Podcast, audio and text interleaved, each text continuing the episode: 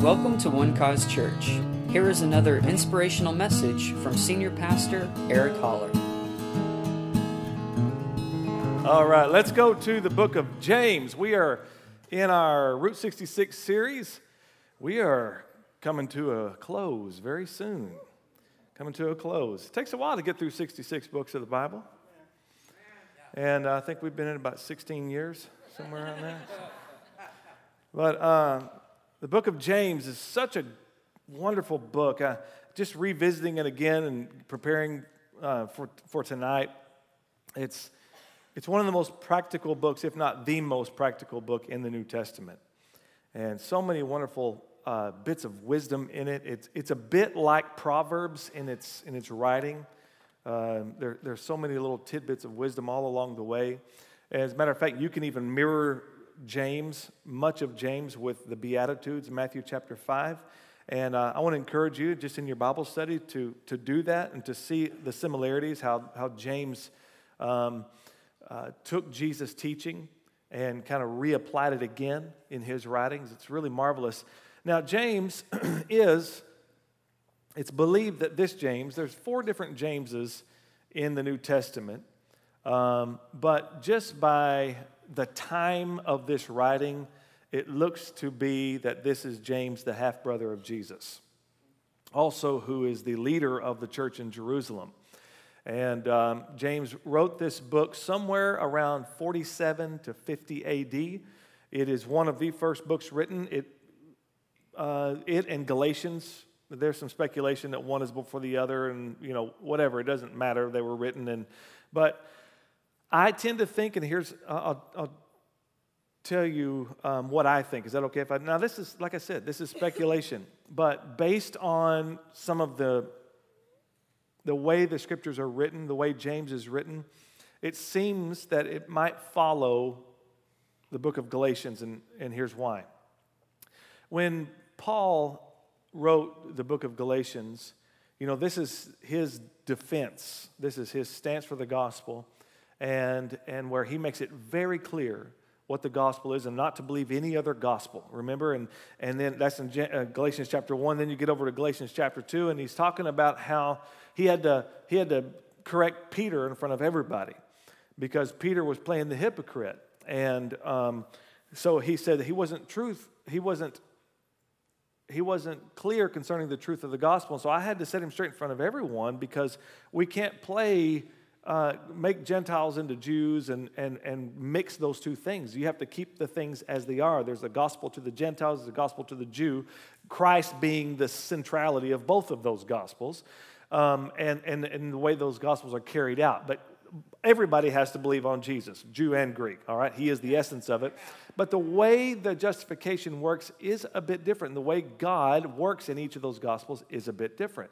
And so Paul was here making the distinction and helping Peter and get him right on uh, track on this um, to make sure that the Jew stays the Jew and the Gentile stays the Gentile. And so at, by the end, toward the end of chapter two, no, not toward the end, it was around the middle anyway, he says, We finally came into agreement that Barnabas and I would go to the Gentiles, and Peter, James, and John would go to the Jews. And um, because the same apostleship that was working in Peter, the same authority that he had for the Jews, God also gave me for the Gentiles. And so we understood at that point that we have different audiences that God has called us to minister to. Okay? So as a result of that, and Paul's preaching this gospel, and then James writes his book, and it looks like it's a little bit of a response to what Paul wrote in Galatians. It's not an argument, it's clearing things up. Because apparently, when Paul was preaching in Asia Minor and, and that area, that there were many Jews who were converted and came to Christ. And so apparently, they were somewhat throwing off their Judaism. And so James comes on the scene and says, Hey, hey, hey, hey, hey, wait a second. Uh, we need to keep things right. All right? And so I need you to remember that you are covenant people, you're Abraham's children, and that we have a way that we live that's separate from the Gentiles. All right, so this book is written, like I said, it's not, he's not arguing with Paul, he's not against what Paul's writings are, he's just keeping the audience clear to their message. All right, so James writes this book, and, and uh, well, as a matter of fact, let's go to James chapter 1 because that opens us up to who the audience is that he's writing to. James, a bondservant of God and of the Lord Jesus Christ, to the 12 tribes which are scattered abroad, greetings. So we know that this book is specifically to Christian Jews, all right? Jewish believers. And you have to remember those kinds of things so that your Bible reading will be very clear. Because if you see it all as applicable, how many of you know that's very confusing? Huh? And it, it's not altogether true. All the Bible is for us, praise God, but it's not all to us. And so we can learn from all of it, and, and, and much of it we learn from the Old Covenant, you know, how all this began. But where we live now is in this new covenant reality, and especially according to what the revelation that God gave the Apostle Paul to the Gentiles. So everything else becomes clear when you understand that. Um, I want, I want to read some popular verses from James that you might not have known were in James or maybe haven't visited these verses in a while. James chapter 1, verses 5 through 8. Now, you hear us talk about this one for sure here. If any of you lacks wisdom, let him ask of God, who gives to all liberally and without reproach, and it will be given to him. In other words, what he's saying is, he said, Ask for wisdom, God gives it to you without reproach or without rebuke. In other words, God's not like us in that when we finally get around to asking him, you know what I'm talking about. You bang your head up against the wall enough and you keep trying it your way and your way, and then finally go, oh, yeah, maybe I should pray about this. All right? And then you go to God, and God gives you wisdom freely because you ask for it in faith. And He doesn't do this about time, dummy. Or, uh, I told you so. Hmm? What took you so long? He's not like us. he doesn't give wisdom with rebuke, he just gives it freely. I love that. Verse 6, but let him ask in faith. Now, watch this with no doubting. Everybody say, with no doubting. With no doubting. Let him ask in faith with no doubting. Watch, because here's why. For he who doubts is like a wave of the sea, driven and tossed by the wind. The word doubt here literally means to stand in two ways. All right? You have one, one, one way you're, you're in faith, and the other side you're wavering. Now, how many of you know that you continue to stand in two ways? Ugh, things are going to get tough. Huh? You, can't, you cannot continue to live your life split in two. For let not that man, now watch, here's why it's so important. He who doubts is like a wave of the sea. He says, Let not that man suppose he will receive anything from the Lord. He is a double minded man, unstable in all of his ways. I think maybe why people's prayers don't get answered is because of this right here. It's because somewhere along the way, somewhere in their life, they're standing in two ways. They're not fully believing God, they're not fully trusting in Him. And things happen, circumstances come, and doubts begin to creep in, right? And then you wonder, why didn't God answer my prayer? Hmm? Why, where, why didn't he answer my prayer? Because God needs to be believed. He, it's impossible to please him without faith, the scripture says. All right? He wants you to fully look to him. He wants to be your all in all. Huh? And, and he won't settle for anything less. But if you'll come to him in faith, in faith, declare. Now, listen to me. I'm not saying that you don't have feelings of doubt and you don't have feelings of fear, and you have those kinds of things that you're wrestling with in your own body and even in your own mind, that doesn't necessarily mean you're not in faith. All right, we're talking about in the realm of the heart. All right, because this is your central believing system. Your mind and, and your own flesh are going to doubt everything you do by faith, right? And, and you're going to have circumstances that are contrary to that. So I'm talking about getting your heart full of faith. And how's that going to happen? You're going to have to continue to hear the word of God so that faith can come, so that you can build yourself up on your faith, declaring the word, praying in the spirit, and continuing to say what God has said all right? And over time, your faith grows. You keep watering it with that word, you keep getting it inside of you, keep hearing it, and it grows and grows and grows and grows. Amen. Your faith, yes, initially is a gift from God, right? The Romans says that God has dealt to each one the measure of faith. But Jesus said, Your faith needs to grow. Cultivate that faith, grow your faith, build yourself up on that faith. Amen. So, because, because our prayers depend on it. Because the truth is, at the end of the day, it's not need that moves God. If need is what moved God, then, then there would be no people hungry in the world. Huh? If need is what moved God, if desperation is what moved God, well, we wouldn't have any desperate people. It's not those things, and people are needy and people are desperate. It is faith that he responds to. It's faith that he responds to. Don't you know that the day that that little woman who had the issue of blood was pressing through that crowd trying to get to him, remember she said, If I can only touch the hem of his garment, I know I'll be made whole. All right? I mean, she's out there in faith. She has no idea if what she's saying is true in the natural, but in her heart, she's got it. She's convinced of it. There is no doubt in it because she's moving on it. She's moving on that confession of faith and she's declaring it and she's pressing through the crowd. She doesn't care what this does to her. If they stone her to death because by the law, they actually have a right to because she's un- uh, impure because of her situation. And so she's not even supposed to be mingling with people. But this woman is on a mission by faith to get healed. 12 years she's been dealing with this. Spent all of her money on the doctors, and the scripture says that she only grew worse and by the natural means, by man's strength, man's understanding, nobody could help her. She was out of earthly resources. Yeah. So she presses through that crowd. And the scripture says that the crowd is thronging him, they're all around him. And don't you know that in that crowd, there are very needy people? In that crowd, there are sick people. In that crowd, there are desperate people. And what is Jesus doing? He's continuing to walk. And as they're all, Jesus, Jesus, give attention to me. Jesus, Jesus, oh, pulling on him. I haven't heard anybody, nobody's meeting me on my terms. They're all wanting me to meet them on their terms. Until all of a sudden, whoom, he felt virtue go out of him. Oh, there you are. She didn't even ask him for it, she stole it from him. She came up behind him in the crowd grabbed a hold of the hem of his garment, and Jesus felt that healing leave his body and went, Whoa, who touched me? You see how what faith does? It's God wasn't even, it, Jesus wasn't even giving her attention. Hmm? This is how quickly God responds to our faith. It's amazing. Ask in faith with no doubting. Because when you ask in faith, you can always res- expect to receive from the Lord. Amen.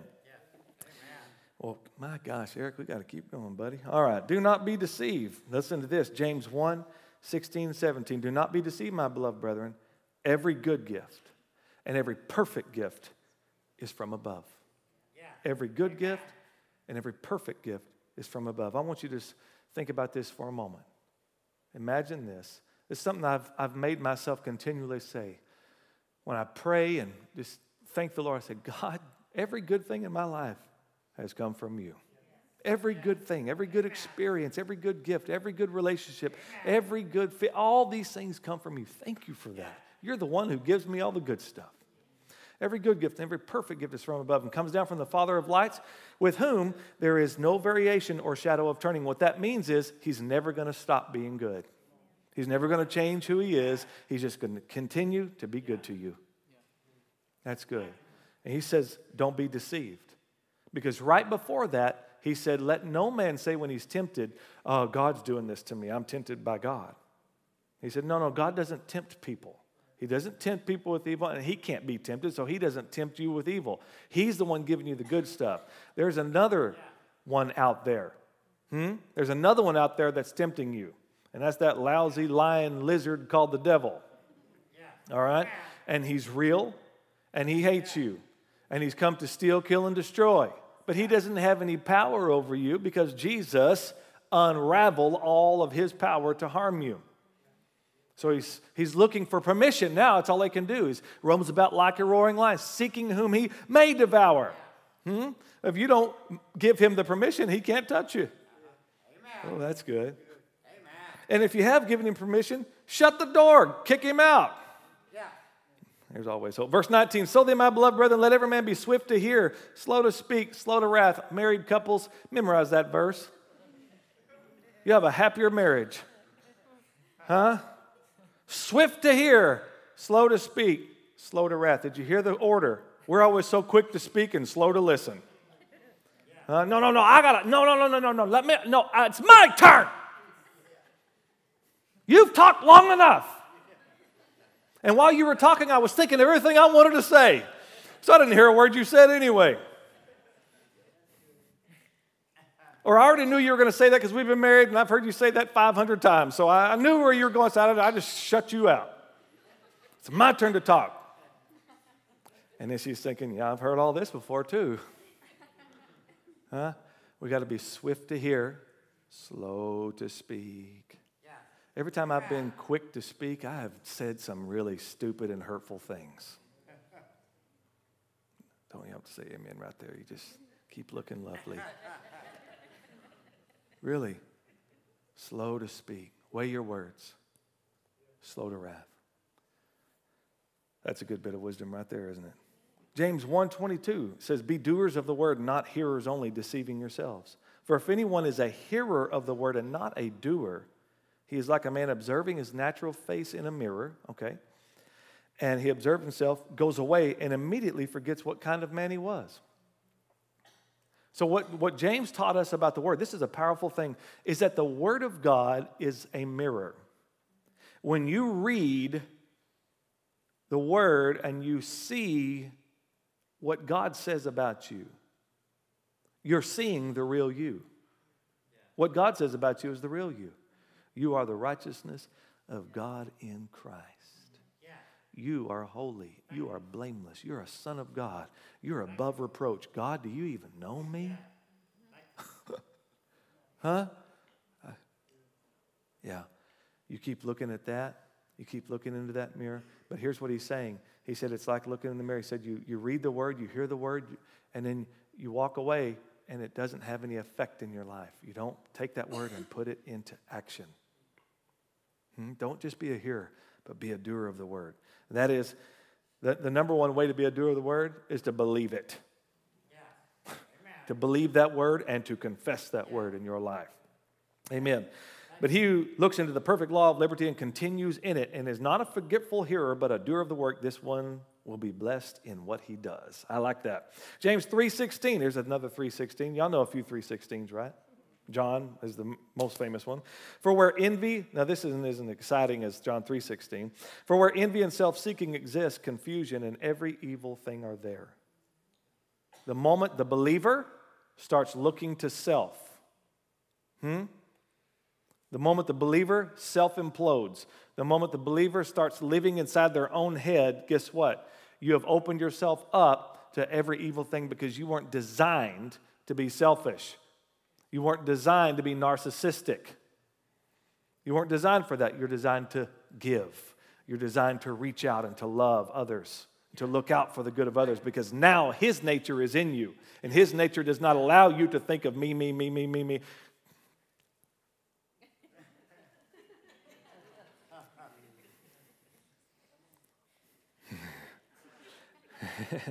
okay, we'll just move on. James chapter 4 some other verses that, that are in the scriptures that you may know. James chapter 4. Hey, man, I'd like to see some people taking pictures of other things just once in a while. I mean, you know, like Crystal Hexmer, she takes beautiful pictures. Always taking pictures of landscape and all those kinds of things. Yeah. Okay. Just in case y'all forgot what I look like five minutes ago, here I am again.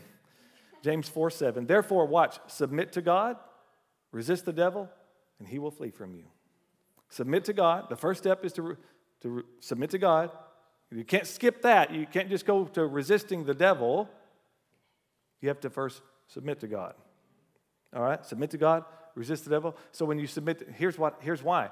When you submit to God, what you just got in your life is authority. Somebody who's not submitted doesn't have any authority.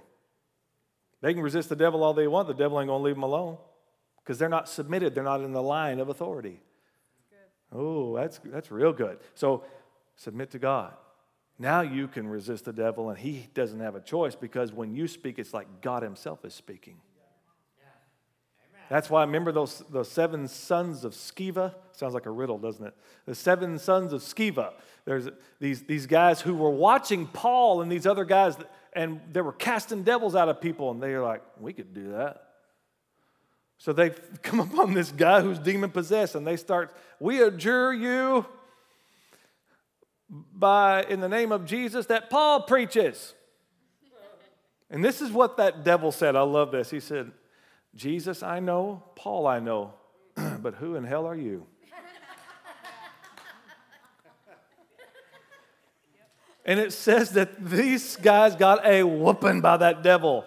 Beat them all so, so bad all their clothes fell off and they ran into the town naked. Why? Because they hadn't submitted to God. They hadn't submitted to God. They didn't have any authority to resist him. All right, James 5. Is anyone among you sick? Let him call for that. We know this one, right? Let him call for the elders of the church and let them pray over him, anointing him with oil in the name of the Lord. Look what happens when that look what happens when that happens. And the prayer of faith will save the sick. Did you notice that? You see the assurance in that? Huh? This ain't no, well, we'll hope it works out for you. No, the prayer of faith will save the sick, and the Lord will raise him up, and if he has committed sins, he'll be forgiven. Wow. That's a, that's a lot of good stuff that happens by the prayer of faith, isn't it? And it says to confess your trespasses to one another and pray for one another that you may be healed. The effective, fervent prayer of the righteous man avails much. Oh, that's so good. All that's so good. So now I want to get to uh, the big kahuna, the big attraction here. James chapter 2, let's turn over there. what does it profit, my brethren, if someone says he has faith but does not have works? Can faith save him? If a brother or sister is naked and destitute of daily food, and one of you says to them, Depart in peace, be warmed and filled, but you do not give them the things which are needed for the body, what does it profit? Thus also faith by itself, if it does not have works, is dead. Verse 18, but someone will say, You have faith, and I have works. Show me your faith without your works, and I will show you my faith by my works. You believe that there is one God. You do well. Even the demons believe and tremble. But do you want to know, O foolish man, that faith without works is dead? Was not Abraham our father justified? This is a big word. Was not Abraham our father justified by, whoa, justified by what? Was not Abraham our father justified by works when he offered Isaac his son on the altar? Interesting. Do you see that faith was working together with his works, and by works, faith was made perfect? And the scripture was fulfilled, which says, Abraham believed God, and it was accounted to him for righteousness, and he was called the friend of God. You see then, verse 24, that a man is justified by. So now he's not just saying it about Abraham. Now James is saying that a man is justified by works and not by faith only. This is where you need to understand who the audience is. Otherwise, this is going to really confuse you. The great reformer, Martin Luther himself, he could not reconcile Paul and James. So he just ripped the book of James out of his Bible and said, This is useless. Because he could not reconcile this right here. He couldn't reconcile it because James and Paul, it looks like on the surface, are colliding big time right here. Okay? Go back to 24. You see then that a man is justified by works and not by faith only. Now, what does justified mean? Justified means made right with God, declared guiltless, declared innocent of all charges. That happens at salvation, right? By faith. But this says he's justified by works and not by faith only. Now we have to mirror that. Let's go to Romans chapter 3. Romans chapter 3. Stay with me. I know what time it is. I always know what time it is. Romans 3, verse 27. Where is boasting? This is Paul. Where is boasting then? It is excluded. By what law? Of works? No, but by the law of faith. Verse 28. Therefore, we conclude that a man is justified by faith apart from the deeds of the law. Now, what did James say? A man is justified by works with faith. Paul says a man is justified not by the works, but by faith apart from the works. You see that? Or is he the God of the Jews only? Oh, okay. Okay, because if he's the God of the Jews only, then a man is justified by works with faith, what James has said. But now he's saying, no, the, the, a man is justified by faith apart from the deeds of the law, or is he the God of the Jews only? Is he not also the God of the Gentiles? Yes, of the Gentiles also. Now we get it. There's two audiences here now. One is justified by works with faith, one is justified by faith apart from works. Wow. Go to chapter 4. Let's go to chapter 4. Let's keep reading. I see your gears turning. What then shall we say that Abraham our father has found according to the flesh?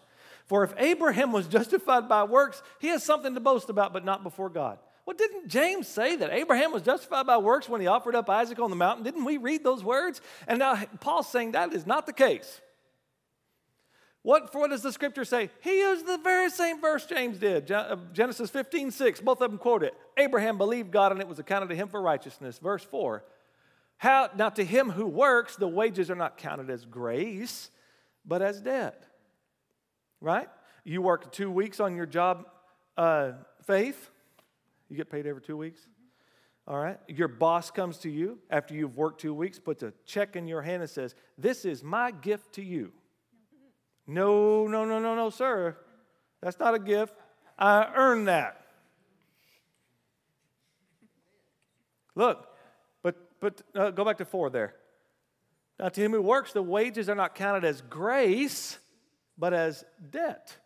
You owed me this, boss man. I put in two weeks' work.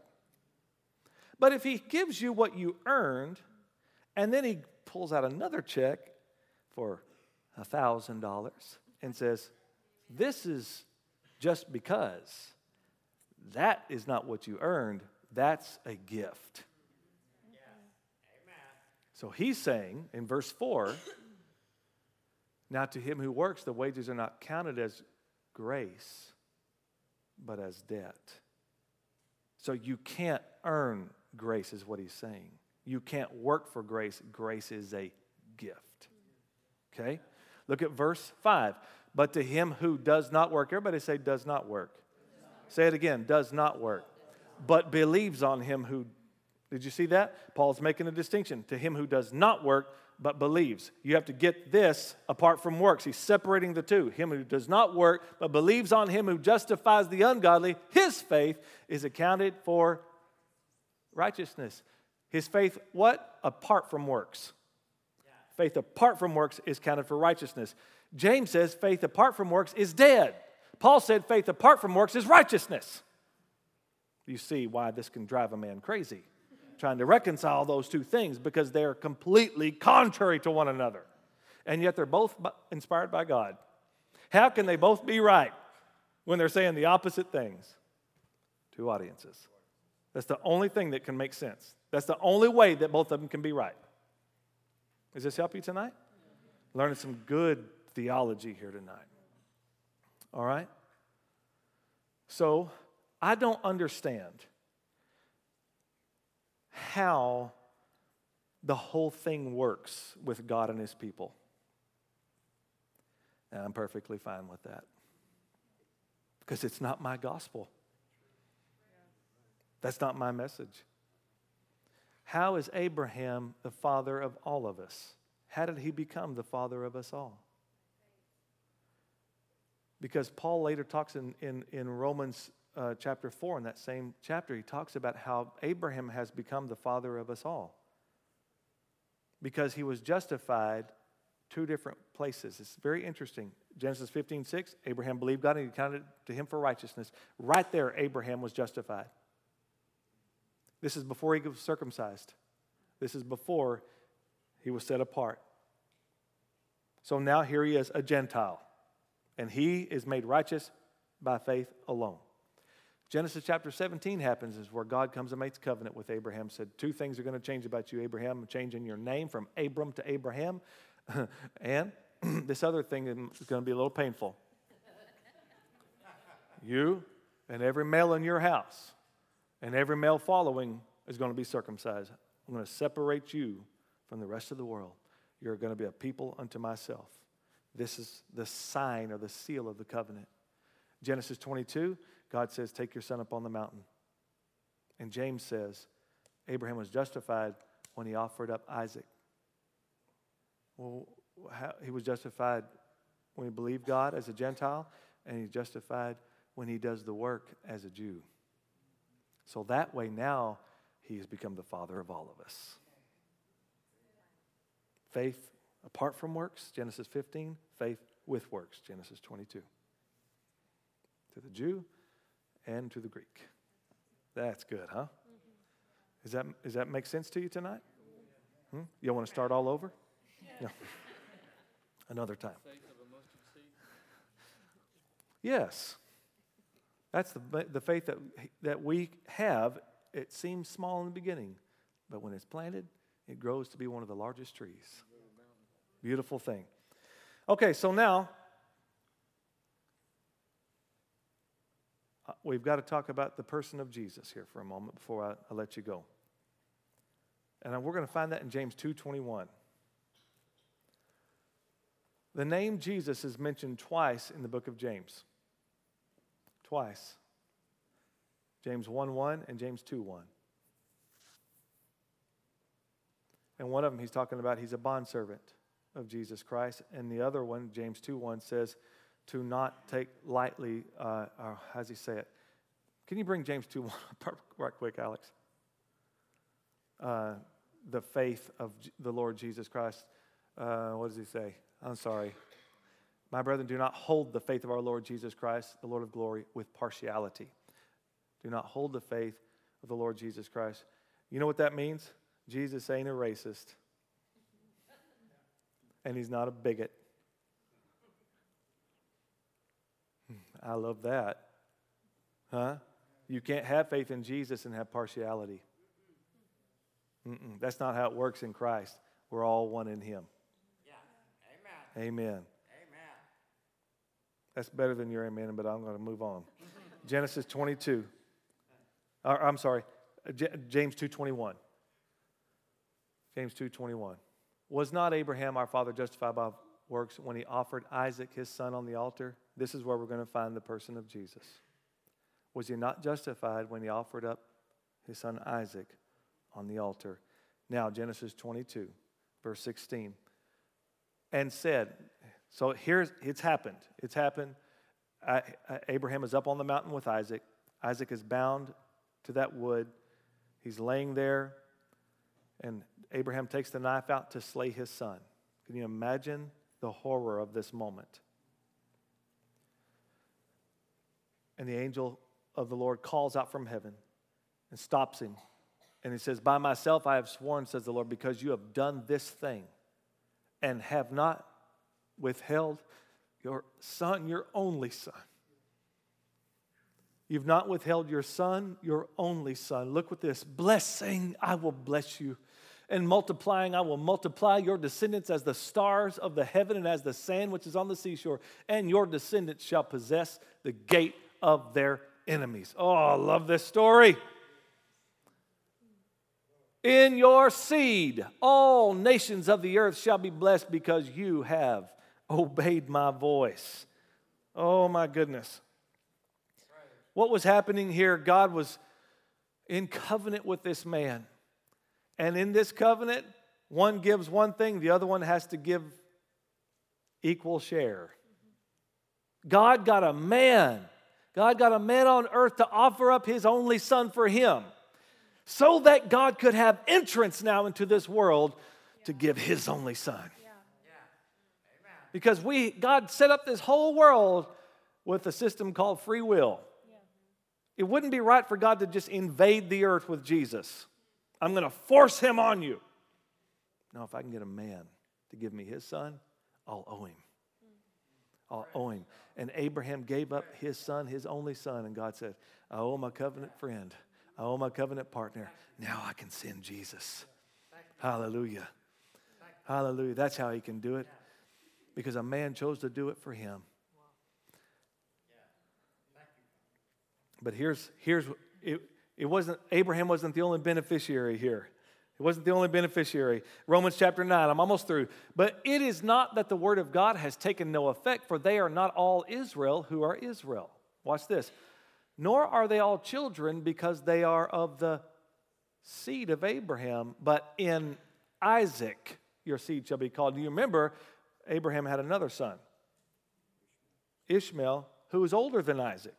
Isn't it interesting that when he got up on that mountain with Isaac, God said, Your only son. Because Ishmael was not God's plan. Ishmael was Abraham thinking he needed to help God in his plan.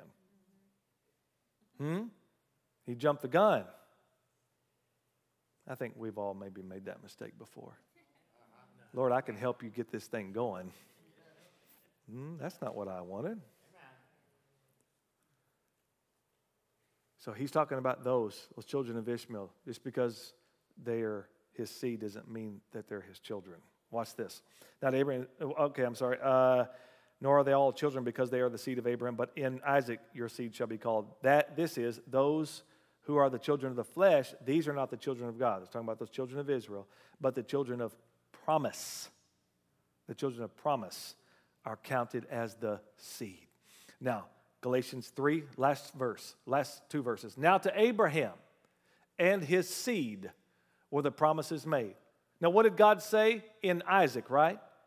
It's going to happen in Isaac going to happen in Isaac, and all the nations of the earth can be blessed in, in Isaac. Now, to Abraham and to his seed were the promises made. He does not say unto seeds as of many, but as of one seed, and to your seed who is Christ. That's where we see the person of Jesus. Abraham offered up Isaac, but what was really happening was the picture that Jesus was being offered up there. So he's saying there's a greater story to this than just Abraham and Isaac. Can't you see that Isaac is Jesus? This is what he's talking about. This seed is Christ. And this is God's arms open to all the world now through this Isaac, through this promised one, this son, Jesus Christ. What a marvelous thing. Now to Abraham to see where the promise is made. And look, verse 20, and if you are Christ, is anybody Christ in here? No. Is anybody belong to Christ in here? Yeah. Anybody belong? If you are Christ, then you are Abraham's seed yeah. and heirs according to the promise. Wow, wow.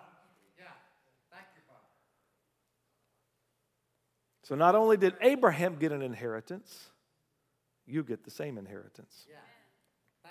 Abraham became the heir of the world.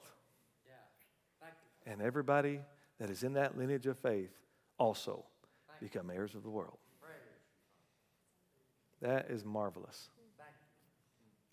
That is a marvelous thing. But don't confuse the things. Don't confuse the things when it comes to the audience. Make sure you remember who's talking to who when it's talking to them and when it's talking to you. Nobody, I, I think, nobody can gives a greater teaching on taming the tongue than James. We didn't even touch that part. Marvelous teaching. So there are good practical things in here for all the Christian experience. But when we're talking about the theological thing, we're talking about justification and how one is made righteous, it, it's a bit different. Okay? So just remember that. Just remember that so you don't get confused and freak out and go, oh my God, I'm supposed to keep the law and get circumcised and all that. No, no, no, no, no. Calm down. It's, that's somebody else's gospel. Yours is faith apart from works. Amen. Amen amen. Praise God. Well, I want to uh, ask if there's anyone here tonight who needs prayer for healing, would you just stand where you are? You stand where you are.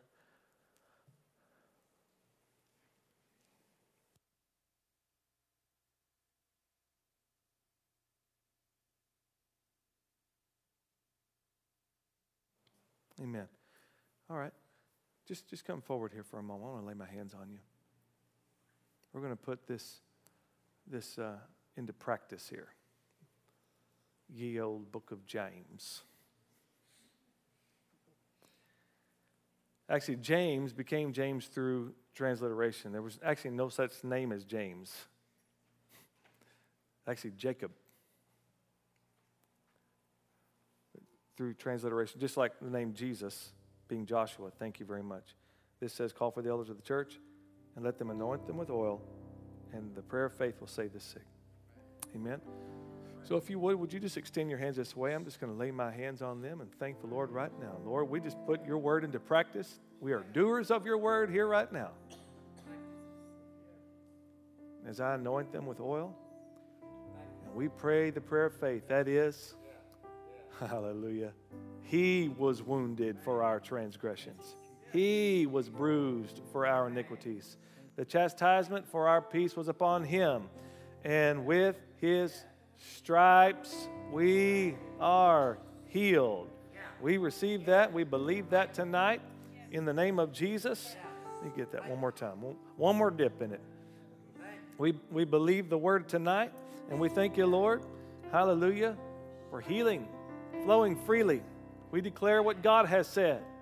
Command sickness and infirmity and pain and disease to be loosed from these bodies, never to return again in Jesus' name. We thank you now for it. Why don't we just take a moment now? Those of you who just lift your hands and thank Him for your healing. Oh, hallelujah. Just think it's just say, I'm healed. I'm not waiting on God to heal me. I'm already healed. I'm already healed in Jesus' name. He already healed me. And I'm receiving it now by faith. I believe His word. And it is finished. It is finished in Jesus' name. Thank you, Lord. Thank you for listening, and we hope you enjoyed the message. For more information about One Cause Church, please visit us online at onecausechurch.com.